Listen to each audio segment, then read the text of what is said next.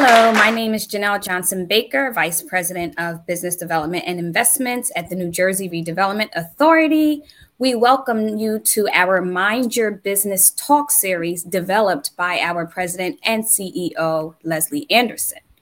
The topic of this panel is getting your financial house in order, which is critical to all businesses, particularly our small businesses, which we learned through the pandemic. I'd like to take this time to welcome our panelists that we are so excited to introduce.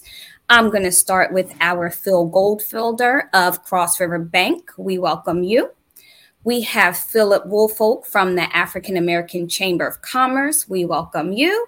And we also have Maggie Peters, small business specialist from the New Jersey Economic Development Authority. So just going to get started and go over some some of the pressing issues that took place as a result of COVID-19 and and what we learned. I'm going to start with you, Maggie. Um, so the EDA offered a number of programs to assist small businesses throughout 2020, 21, and I'm sure to continue. What do you feel were the most common mistakes that eliminated businesses from seeking approval? I think that um, small businesses sometimes don't have the required paperwork uh, to get through the process of, you know, uh, getting the grant. Um, we had a few grants, and so we did require tax returns and formation documents, and you know business registration certificates, and you know these are all things that um, you know you have to have in order in order to apply. You know they have to be uploaded and emailed over, and um, I think that that was just a real hurdle for some of the smaller businesses to provide that documentation to get towards a complete file and then an approval including you know ppp documentation and different things we're always looking you know to make sure it's not a duplication of benefits because it, it, was federal money a lot of the time and we would need to see you know documentation on on how much of a ppp you got or an EIDL you got so i think just keeping your paperwork in order including just your tax returns and having that all ready uh, for an application was one of the biggest hurdles Wow. Thank you so much. We appreciate that. I'm going to move on to Phil Woolfolk from the African American Chamber of Commerce. What would you say are the absolute necessities that small businesses need to ensure that they are secured financially? Well, I think a lot of times we'll start a business based on uh, it might have been a hobby and they want to convert it to a to a business, but they're not really managing it the way you would manage a business in terms of going about business development or the, the customer acquisition part of the business, how they're going to secure their customers, who their target markets are. So it's, I can't say there's a single individualized thing that they need. Yeah, that's very good. Um, one small thing, right? And it can just go all the way left. Um, so here's a question I have for you, Phil, from Cross River. Um, how do small businesses obtain access to capital? What advice would you give? So that's a great question. And again, I want to just thank the New Jersey Redevelopment Authority for putting this together. It is so important. You know, what Cross River saw during PPP, and, and just to, to, echo a bit of what Maggie and, and and the smarter Phil talked about just a moment ago, was is sort of you know putting all your documents, making sure you kind of have a plan and a roadmap. I think there were two things that kind of threw threw people. Number one was we were working from home. So it's not just about having a plan, having your documents. It's about ensuring that you always have them wherever you are. Um, and it, that, that's sometimes a challenge, right? It's a challenge is running your day-to-day business and, and, thinking, well, I have to keep documents here and documents there. But when when push comes to shove, and we we again we shouldn't have it again, but you get into a situation where, you know, you're you're thrown a little bit of a loop, right? You don't not everything is exactly the way you would expect it to be. You really need to be prepared for those instances when when you're not even thinking about it. You know, they talk exactly. about preparing for a hurricane when it's sunny outside. And right. you say, well, it's sunny outside. Why do I have to prepare for a hurricane? Because that's when you should be preparing for it. And exactly. So thinking about all the things that that that Phil and, and Maggie said, sort of even when you think there's a rosy future ahead. But I, I think to go to your question more specifically, you know, it is getting harder and harder to find that access to capital. And I want to give a, a tremendous credit to, to Governor Murphy, to to to, um, to Tim Sullivan at, at New Jersey EDA for really being creative to find to find where the gaps were in all the other programs, right? They looked at the PPP program, they looked at the EIDL program, they said, well, there's there are gaps here for, for certain communities. Cross River sort of did something very, very similar. We looked, you know, sort of not just in New Jersey, but across the country to see who's having trouble accessing that capital. And we used our innovative approach to financial services to fill the holes that weren't being served by maybe some of the biggest banks in the country. And sort of via the PPP program, Cross River used innovative opportunities to, to the way we like to say it is to democratize the system, right? Anybody who needs access to capital should be able to get it, whether they have a big bank relationship or whether they don't, regardless of how big a, a, a, a business you are, or if you're just a sole contractor or, or you know, maybe an Uber driver and you just don't have access.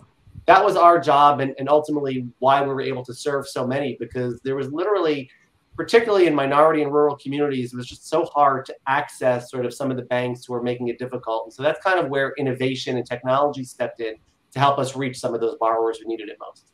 That's great. And I, I do agree with you, Phil. I know on behalf of the New Jersey Redevelopment Authority, our president and CEO Leslie Anderson, she did just that. She said, "You know what? Let's let's pivot. Let's take a step back and let's see why these very small businesses are not getting the assistance that they really need." And in our phase 1, she created a 48-hour task force that allowed those applicants to update their leases and to provide fully executed leases. Had that been any other program, they would have been declined. And as a result of her taking a non conventional approach, but then also giving them a deadline, we were able to save 267 businesses. Just kind of putting on a different lens and seeing things differently as to what some of the holdups were. And it's not that these small businesses were even intentionally working on expired leases or unexecuted leases they were just so engaged with their with their craft and their skill that unfortunately sometimes the paperwork doesn't take uh, precedence. And Phil and Maggie, I don't know if you guys have any, you know, feedback to that as far as just being on top of your paperwork with the expiration of the dates and some kind of ticklers that can be set to make sure your business registration certificate doesn't expire. Um, in in addition to your lease or your financial statements, making sure you file extensions or your tax returns. You know, any feedback you guys have to offer would also be great. Maggie. Yeah. So I would just say, Jenell, all that stuff, you know, is key. You know, making sure your financial statements are up to date and that you're reviewing them yourself and not relying on, you know, your accountant or your lawyer to ensure that, you know, your financial house is in order. Um, you have to look at that stuff yourself. Also, the smallest things can prevent you from printing your business registration certificate or your tax clearance certificate. You know, the annual reports that you file as a business, you know, just a $50 fee. If you miss one of those, you're not going to be able to print your tax clearance. So you are not going to be able to apply for any of the EDA programs, things like that. And so it's very easy to lose track of that PIN or get out of the habit, you know, of updating those reports. Um, but it's just so important, you know, anything with the Department of Labor, um, anything with taxation or treasury, set a tickler, like you said, Jenell, or just like find a way to make sure that you're looking at that quarterly at least, making sure that you're still in good standing. And then, of course, credit reports, credit scores, make sure that you're looking at those. Um, make sure that all the activity is yours and that if there are any blemishes on your credit report that you're cleaning those up proactively um, just because these are these are you know hurdles to access to capital you know hurdles to access to any of the grants or the programs um, usually public sector programs. Right right yeah, right. Phil absolutely. what do you I'm, I'm speaking to phil woolfolk what would you say uh, you heard in the marketplace for small businesses? What would you think one of the biggest hurdles was with regards to the financial side of it and getting the approval I got involved during the pandemic. Uh, the, the chamber served as a resource partner with the New Jersey Economic Development Authority and later the SBA Paycheck Protection Program loans on various grants. And on the PPP side of things, the, the, the biggest hurdle in the beginning was just the fact that a lot of the small businesses just did not have adequate banking relationships. And so because they didn't have those relationships in place, they were really not on the on the list of folks to even receive a phone call to get the support they needed. And so where the African American Chamber, because I have a background in lending, I knew when I first saw the rules that relationship managers were kind of sitting out those clients being on your list of folks who actually owed your bank money, that those were going to be the clients to get the phone calls first. And so if you had a, a checking account relationship, even if your, your business is processing payroll through the bank, if you didn't have a relationship in terms of a commercial loan, then you weren't really even on the radar. So we, we tried to serve as a buffer uh, to use uh, to really be an intermediary to help them get access to capital. Uh, but one of the things we ran into quite a bit, just like Maggie mentioned and, and, and Phil uh, mentioned it as well, is that you know when folks come to you and they don't have what they need, it's difficult to to really help them. You know, there are certain documents. If you don't have certain things, it just becomes impossible to provide assistance. So, like Maggie mentioned, in terms of having a tickler, I typically recommend to people that just like you schedule an appointment to meet with a client that brings revenue into your business, you need to have an appointment on your calendar that reminds you of things that are due. And so, if something is due September 30th, then I would say September 23rd, there'd be a reminder on your calendar. Hey, this is due on September 30th. You know, you got seven days to get it done and and if you can manage those those paperwork deadlines, tax returns, you know, you're sitting there as a person who is eligible for assistance. And then you have people like Phil from Cross River Bank, you know, Maggie from New Jersey Economic Development Authority. You got folks that, that were boots on the ground from New Jersey Redevelopment Authority. Yeah, I, I agree. I agree. I agree totally. And while they may not have the same resources, there are a lot of things in place. Like you said, something as small as a tickler on your calendar. And maybe you can't afford an accountant to keep your financial house in order, but you can pay a $25 a month fee for QuickBooks, you know, and right. some of these really small businesses, you know, we're not familiar with some of these uh, online opportunities just because they are, you know, they're at their jobs every single day from open to close. And when a lot of this took place, you know, they were doing everything they could to sustain their business. And unfortunately, right. you know, they did lose focus on the most important, you know, information that would uh, keep the doors open. Um, Phil right. Goldfeder from Cross River, I think you you want to piggyback off of what the, our other Phil was saying. Yeah, I, I couldn't agree with him more. And I think that the, the, number one, you have to rely on on sort of the resources that are going to provide you good information. I think what, what a lot of us learn, particularly in a disaster or in, in a situation that we had, there's so much misinformation out there. Well, am I eligible for this? I, I was told by my neighbor that I can get that. You've got to find, you have to find the trusted, reliable sources that can give you the right information allow you to understand what documentation you need. Because what we found was, you know, people were running around, and so right. who needed assistance, and, and more importantly, that we look for partners. I mean, right. I can tell you there was countless webinars that we did with with the chamber and, and with so many other local organizations to simply provide that information. And so, I, I think to what Phil said, rely on the resources that are out there um, and do the best you can to to sort of not try to spin your wheels and, and get yourself kind of agitated. I think the goal here is to sort of give yourself a holistic look at, at what are the programs that are out there, what are the information I'm going to provide, what do I have, and what do I need. And when you, right. think, you kind of break it down like that, it makes it easier to manage and to handle. I agree. I agree. And one thing the New Jersey Redevelopment Authority did as a result of looking back at phase one. You know, what can we do just a little better that we didn't do the first time? So we created a movement, literally, and we had our team, our interns, whomever, you know, feet on the street. Our president and CEO was out there. We were out there, people from our call center, and we had flyers and we researched where are we getting not enough applicants in in what areas? And we went back to the drawing board we sat down and the areas that we saw we didn't have a lot of applicants we literally went feet on the street we knocked on doors.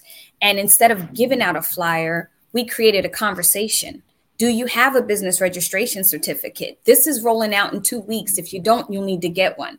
You know, is your lease current? Is it up to date? Take a look at it. So we were trying to get ahead of the eight ball by creating this feet on the street and going into those small businesses that we're completely unaware that there's assistance out here and not only is, is there assistance out here but we're going to assist you and make it smooth and easy with the due diligence in place. And as a result of that i mean our our marketing that direct impact really increased the number of applicants particularly from those areas that didn't apply in our first round. So i definitely agree with you guys in taking a step back looking where's the inequities where's the gaps what can we do to make things better? You know and the direct impact um, really really uh, made a difference in our phase two for the program um, so real quick what would you guys say um, would be one of the biggest hurdles with respect to the small businesses with the timing of the approvals? Like, what would you think is holding or delaying the approvals in order to get money? Because typically they need it more than anybody else. And as far as the due diligence process, what do you guys feel on the lending side? Um, and the supportive side uh, created some of the big, biggest hurdles as far as getting money or information, return calls. What, what did you guys encounter? if I can take that, if I'll, I'll just jump in very quickly because I, I think I, I kind of had a good example, right? You know, so the nature of banks these days and financial services, I think, as we all know, is, is moving more digital, more online, um, and don't necessarily operate the way traditional banks, you know, once upon a time did. And so, as, as a good example, where we saw hurdles were when we were going to deposit money. Once you know somebody was approved and we were ready to deposit the money we needed to see a blank check, right? We need to confirm the account numbers are right. We needed to make sure that, that that that the money was going to the right place. We need to see a bank check. Not every bank has blank checks. Not every bank offers checks anymore, right? Not everybody uses a check. And all of a sudden, you know, sort of, and I, I remember because all of us were kind of on the front lines, as you said, you know, boots on the ground. We were just taking calls, anybody who needed assistance. And one of those questions, well, I, I gave you a check, I gave you a check, and for some reason, the money wasn't going out to the account. It turns out they were utilizing a bank that didn't actually have bank checks, but you could request a letter from the bank confirming the mm-hmm. account number and the routing number, so you could submit that instead.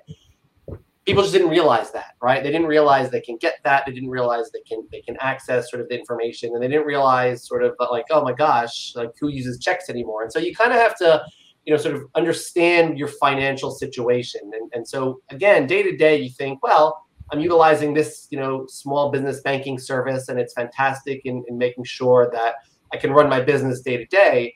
But then you sometimes run into the bureaucracies of, you know, government programs, funding programs, sort of different things. And so, understanding the nature of the bank you're using and the optionality of, of what they could provide sometimes can make the process smooth and or not so smooth. And it was so until we kind of figured it out. Well, okay, now we we knew well if, if we're trying to fund this bank, we know we're looking for this document because we need right. to have checks and, and so on and so forth. And so it was a constant evolving challenge, and mostly because the small businesses just, you know, they weren't aware. They never thought about it before. Right. Oh right. God.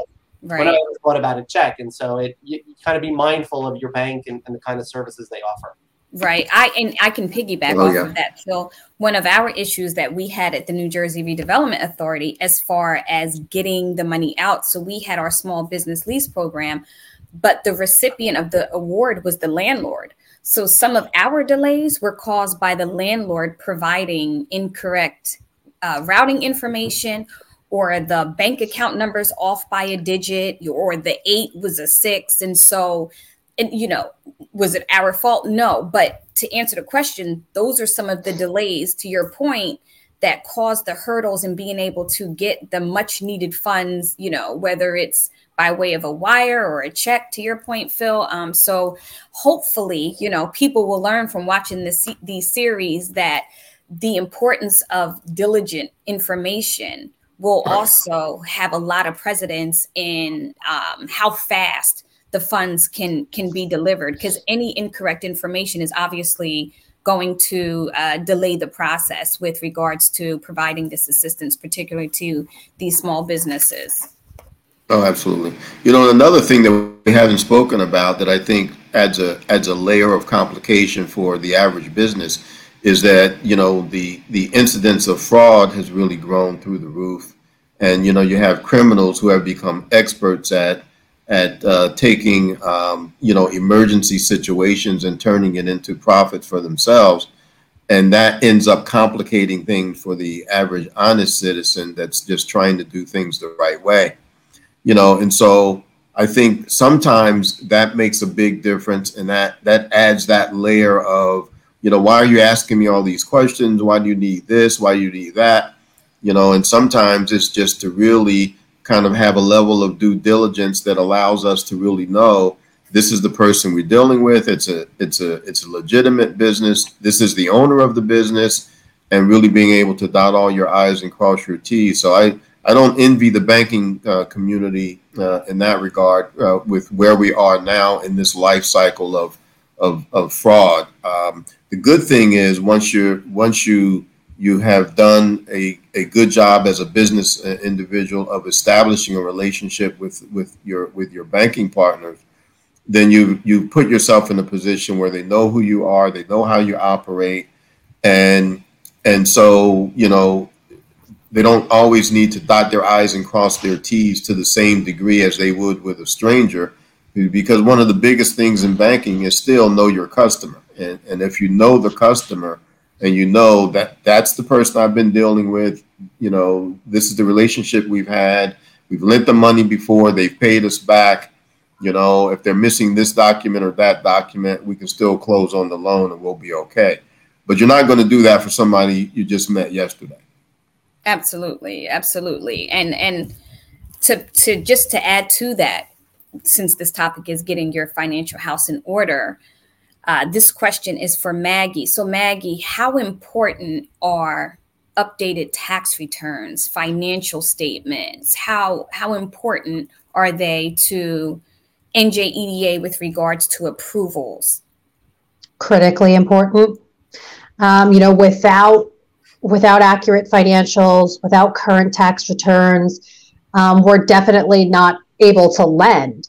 Um, and even if we were doing a grant or, or on the grant side, it's very hard to understand, you know, the financial position, how much revenue you have. You know, the revenue loss is always something that we're measuring on the grants. Like, how what was your revenue before COVID? What was it after COVID? What's that delta? Um, so that's a, a grant eligibility um, issue. And then, of course, for any access to capital, if your financials aren't up to date or if you don't understand your revenue and if we can't see how you'd be able to pay the pay the loan back, it's impossible uh, to give a small business access to capital. So, critically important. Great, great. I really, really appreciate that. And Phil Goldfeder of Cross River, how important is a reserve for a small business as far as the set aside? Because I know they struggle, right? Medium sized businesses struggle, but how important is a reserve and what advice would you give to a small business as far as the set aside, particularly during these critical times? Yeah, there's no no one's going to debate. And I think all, all three of us or all four of us would agree. Like it, it is critically important to have a reserve. I mean, but there's real life challenges, right? Because we think Absolutely. about it as homeowners and as families. You know, we try to you know sort of manage our own our, our, our, our own books right? And we all like to think that like you know you're going to have money aside but i think you know majority of americans don't even have $400 saved up in case of an emergency. Let's now think about that and transition that into sort of what a small business should have. And so I, my advice that i give and I, I talk to small businesses all the time is that the smallest amount is going to make the biggest difference right? And there are so many online tools that can help you in this way. And and I'll give you an example. You know, there's a company and there's a, technology company that enables you to to round up, and it takes that money and it puts it into a savings account, right? You don't even think about it. You know, you spend you know three hundred dollars or three hundred and forty five dollars on a bill, and it rounds up to the nearest ten, right? And so all of a sudden, five dollars without you even noticing gets sort of put out into a savings account before you even know it, right? A few months, you now have money in the bank, and and the goal is for that to be not you know, oh, okay, now I have more money to spend it's meant to stay there, right? It's meant to, you know, earn some interest. It's meant to sort of be that that net in case you need it. And so you have to find ways where you're almost tricking yourself into into doing it, right? Because it's hard. we yeah. all face life. We all have bills. You know, it, it's hard to to sort of determine, you know, when should I save versus how should I pay that bill. And so you've got to find more creative ways to to get yourself to force that that savings, to force that that that separation of accounts to make sure that when you do need it, it is there. Right. Great. Yeah, absolutely. Mm-hmm. Yeah, I agree. And and it's it's it's it's like the uh the Hort and Cart cart example with debt, right? So if you don't have the cash, now you have to rely on your credit card because you're a small business and you need to order um, some I don't know if you're a hair salon, maybe you need to order some shampoo and conditioner in bulk and you just don't have the cash. So now you're putting it on your credit card and you're accruing debt on top of debt. And that too can be problematic and is very important, you know, in, in today's environment with everything that's going on. And to what you said, Phil, I mean, it, it's hard to save a dollar these days because times are just so uh, critically against us, um, whether it's in our personal life or even our professional life. You know, just getting your hand on a dollar and, and allowing that dollar to grow and multiply is not as easy as it used to be, which is why I'm so excited um, and passionate about this topic and about these podcast series because I learned something just from you saying the roundup. Like that to me is it's it's that's vital to anybody. If your four dollars can turn into five, you just gained an extra dollar. And if you continue to do that, and and you stay disciplined and the money continues to grow, you've already set a reserve without even realizing what you're doing. So that that is uh, oh, yeah. that is very good insight that you provided to all of us today. Oh yeah, and that's and that's critically you know important, and it's it's the it's the combination of discipline and consistency, uh, but really creating creating a system that is automated where you really don't see it or don't think about it. You know, whether it's a few dollars going into a mutual fund or going into some account that's not you know, connected to your ATM card. You know, you don't think about it, you don't see it, but it becomes your emergency fund. And then when you actually have an emergency, the funds are there. And and one of the things I've learned over the years that that I that I, I always say um, and try to communicate to people is that the better prepared you are for an emergency, the fewer emergencies you have, right? So, you know, if you if you have nothing put away for an emergency and you need to replace a tire on your car, it's an emergency. but if you got five thousand dollars sitting in your reserve account and you need to replace a tire on your car, it's two hundred dollars and you have five thousand. So it's not an emergency, right?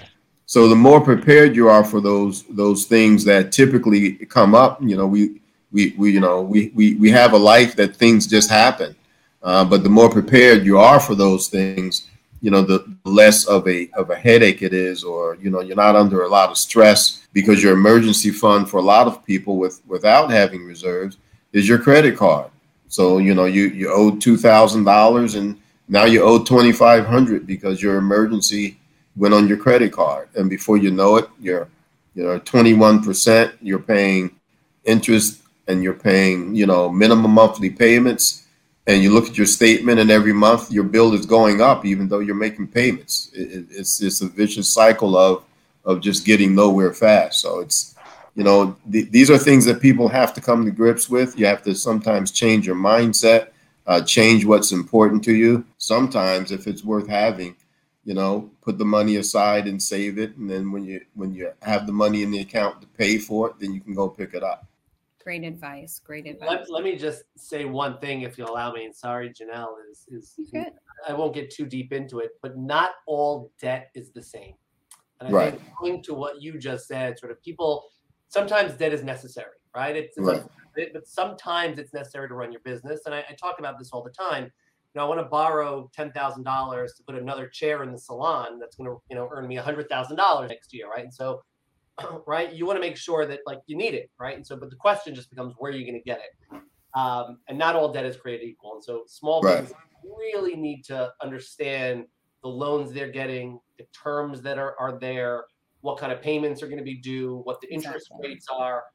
You know, again, it is so critically important. Sometimes someone hands you a lifeline and you're so excited to get it you don't realize sort of what's lurking beneath and and, and it turns out it's not a lifeline it's actually you know something that's going to sink you even deeper right right right and i agree phil as a matter of fact debt sometimes is actually the better way to go if you see something and you need it for your business and it's a thousand dollars but they give you 12 months to pay that thousand dollars off you don't have to put all your money on the table and you can pay a hundred a month and in that meantime you've realized wow and i've saved 800 but then you're also not accumulating interest because right. you were disciplined enough to pay that amount and agreed financing off without the interest so to all small businesses just so we're not confusing anybody if you have the opportunity to purchase something with favorable terms of financing before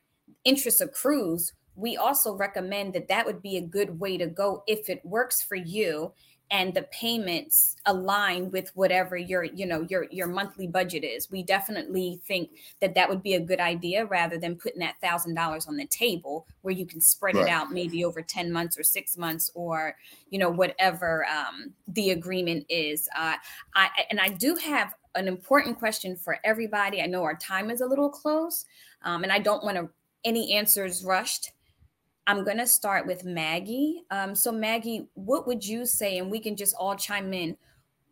What key advice would you suggest to any small business that's watching this podcast series right now? What advice would you give to that small business so that their doors are open 5, 10, and 15 years from now? I would say just make sure that you're the one that's involved in your affairs. Of course, if you need an accountant or a lawyer, um, but just make sure that you are involved in all of you know whatever professionals you hire you're involved with them make sure that you are monitoring your credit reports and make sure that annually you are looking to make sure that you are in good standing with taxation with department of labor make sure that you're filing your wr30s and that Eh, your your house is in order period not just your financial house but your house is in order so if an opportunity presents itself you're ready Thank you so much, Maggie. And I am going to go see Phil Woolfolk. What advice would you offer today to our small businesses throughout the nation to keep their doors open 20 years from today? What would you tell them? I, I, I would say if you're a small business, especially if you are a a sole proprietorship, single member LLC, or small corporation, that you want to you want to put plans in place and try to ex- execute on those plans to transition from the individual that's working 100% in your business to having the resources to bring someone on board to help you with business development, to help you with customer acquisition, so you can really elevate yourself to a point where you can really spend time working on your business. Because i can tell you the the businesses that are are profitable and sustainable and that are around over the long haul are typically businesses where the the president the ceo the leader of that organization gets to spend time on the business. And they're not spending 100% of their time working in their business if you're spending 100% of your time working in your business and you're doing that consistently and you don't have that mindset to grow the business beyond that, what I've seen is that a company that is making $100,000 a year, let's say, where the individual is spending all their time working in the business, 10 years from now, they'll be at that same threshold. It's difficult to get beyond that. You reach a certain a certain ceiling, a certain point that is very difficult to get beyond that because there, there are only so many hours in the day. And if you're spending all of your time working in the business and no time working on your business, it, it's very difficult to sustain that over time and to grow that beyond what your capacity is to contribute on an hour to hour basis for your revenue generation. So that that's what I would say. You you have to make uh, beyond that. You you you need to build a resource team so that you can work on the business so it can grow. Thank you so much, Phil. And last but not least, Phil Goldfeder, what would you tell our small businesses what's the best advice that you would give to keep these doors open? So I, I, talked about this earlier. I think sort of what Cross River was able to do and what we do every single day and, and was personified sort of during the pandemic was we, we merged the trust and reliability that you want in a community bank with the innovative offerings of a technology company. And as Phil mentioned earlier, you know, not everybody has that bank relationship, right? If you have a bank relationship and you know a banker, right, and you work with them all the time, and so when it comes to a pandemic, you you have someone to lean on, you have someone who's going to help you with the grant applications and so on and so forth. But what happens when you don't? And so I urge people to to and small businesses who need that assistance to look to new tools. But again, similar to debt, not all technology companies are created equal right? And you want to make sure that you know who you're working with, you know who the company is, you know who the technology company is on the front end. But also, right, sometimes it's important you read the fine print, right? Who is the bank on the back end?